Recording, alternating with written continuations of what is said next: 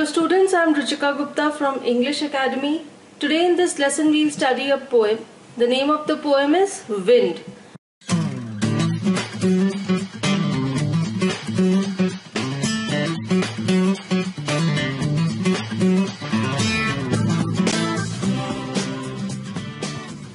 We all know wind is a natural phenomena which occurs. Now this poem Wind has been written originally in Tamil language by Subramanya Bharti and it was translated into English by A.K. Ramanujan. Now basically in this poem the poet talks to the wind. The power of wind has been described and the poet says that wind is destructive. Now the poet has linked the destructive power of wind to the adversities of life, to all the challenges and problems that we face in life. And the poem says that the weak people, those people who are not strong enough, break down, but the stronger people emerge out more stronger. So, whenever we have a challenge or an adversity in our life, those people who are strong enough they come out more stronger they overcome the adversity and those people who are weak they succumb to the adversity and they become more weak and they fail in their life so the poet gives us an important message the poet says that we should be mentally tough and physically strong in order to survive the hardships of life a weak person breaks down like a weak building and crumbles. So the weak person finishes whenever there is a challenge in front of him. The poet says that we must make these destructive forces our friends with our strength and determination. So the poet says that not only we should overcome our challenges, we should become strong in order to face them, but we should make these challenges our friends with our strength and determination so that later on in life we do not feel that these challenges are challenges for us. So now let us begin reading the poem. Wind, come softly. Don't break the shutters of the windows. Don't scatter the papers. Don't throw down the books on the shelf. There, look what you did. You threw them all down. You tore the pages of the books. You brought rain again. You're very clever at poking fun at weaklings.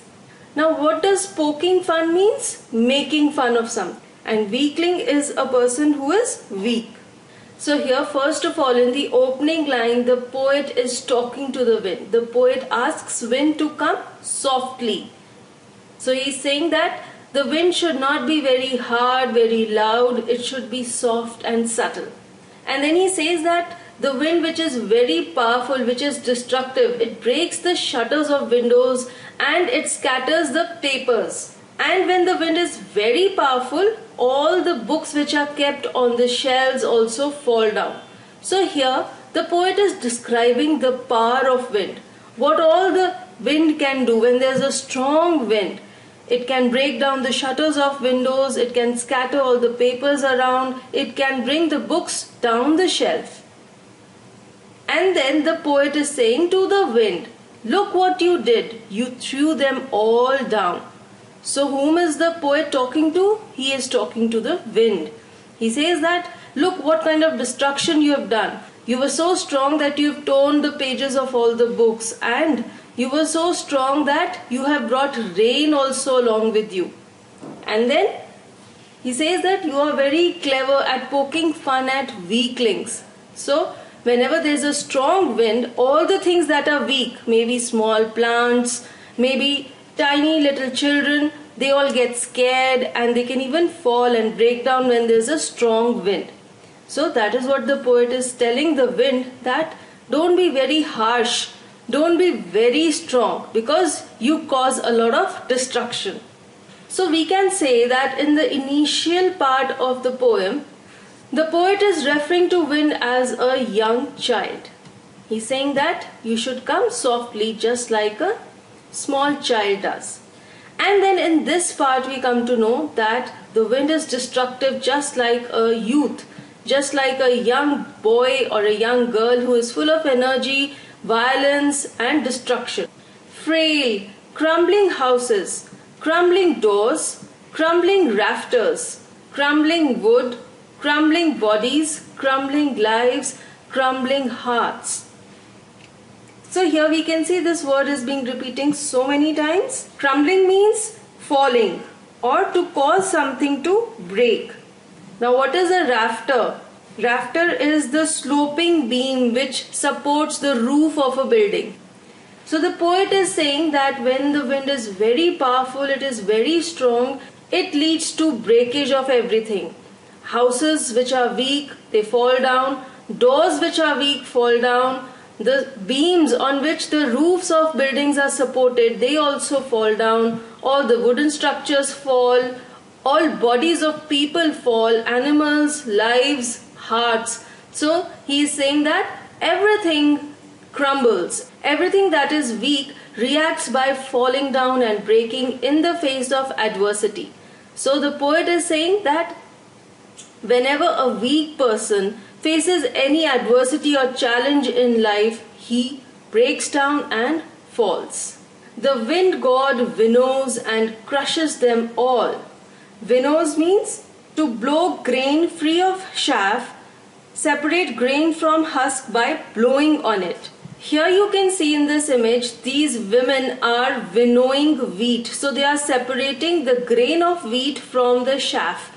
This process is called winnowing. Now how it is linked to the poem over here? The poet is addressing to the wind as wind god and he says that the powerful god of wind winnows that means he also sifts all the people and those people who are weak fall down and they get crushed. So here a comparison is being made of the wheat to people and just like we winnow the wheat to separate the grain from the chaff, the poet says that the wind god separates the strong people from the weak people. When there is a strong wind, all the things that are weak fall down and they get crushed. He won't do what you tell. So, come, Let's build strong homes. Let's join the doors firmly. Practice to firm the body. Make the heart steadfast. Do this and the wind will be friends with us. So here the poet is making friends with the wind. What the poet is saying that the wind will not listen to us. The adversity in life will not listen to us that okay you are weak so I will not come in your life. No the adversity will come. So we should be prepared for it. And what is the preparation the poet is saying? We should build strong homes. And he says, let's join the doors firmly. We should close the doors of our house firmly, strongly, so that the wind cannot get into. And then he says that we should make our bodies also strong and our heart should also be steadfast. Steadfast means firm. So in these lines, the poet is making the reader strong. The wind depicts the adversities or challenges in life and the poet is saying that we should be prepared for the worst. And so we should make ourselves physically and mentally strong so that we can face all the challenges in our life. And then once we are strong enough, all the challenges will become our friends. We will not feel that these are troubles for us they will be just like a good friend for us. And then he says, the wind blows out weak fires. He makes strong fires roar and flourish. Flourish means to grow. His friendship is good. We praise him every day. So here, the poet has kept the wind on a pedestal. He is comparing the wind to God. He says that wind is God and we praise wind every day. So what we come to know that the wind blows out weak fires. So everything that is weak gets finished off in the face of the strong wind. And all the things that are strong, they flourish and grow to become stronger. And so the poet is saying that being friends with the wind means that we are strong enough. And so this is a good friendship. And then when we are strong enough, we are friends with the wind, we will feel that wind is good for us and we will praise the wind. So that is what the poet is saying. He is giving us a very important message that we should not feel bad that there's a strong wind, we are facing so many challenges and adversities in life. We should make ourselves physically and mentally strong to face these challenges. And then once we are strong enough, we will overcome the challenges, we will become friends with them, and then we will be happy that we had these challenges in our life because they helped us become stronger and better. Now as we have discussed the poem, now we will discuss the literary devices used in the poem. Now first of all there is no rhyme scheme in the poem. The entire poem is written in free verse. A very prominent literary device is anaphora. Anaphora is when a particular word is repeated at the start of two or more consecutive lines. Like all these three lines begin with don't. This is anaphora. There are more instances of anaphora also like here you can see you has been repeated at the start of these three lines. Now the next important literary device used in the poem is personification. In the entire poem, wind has been personified. Here you can see when the poet says you are. The poet is referring to wind as you. That means he is treating wind as a living thing. Here also when he refers to the wind as he and his.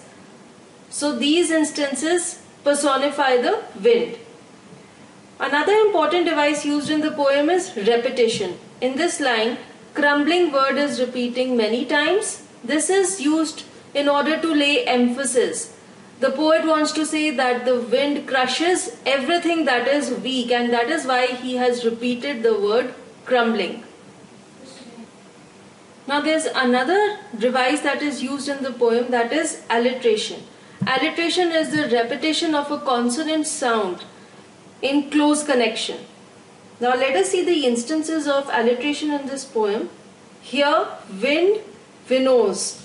Both these places, ver sound is repeating. Again in the next line, won't, what.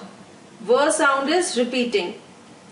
So these are the two instances of alliteration from the poem. Now there is the use of symbolism in the poem. Symbolism means that a thing refers to some other thing.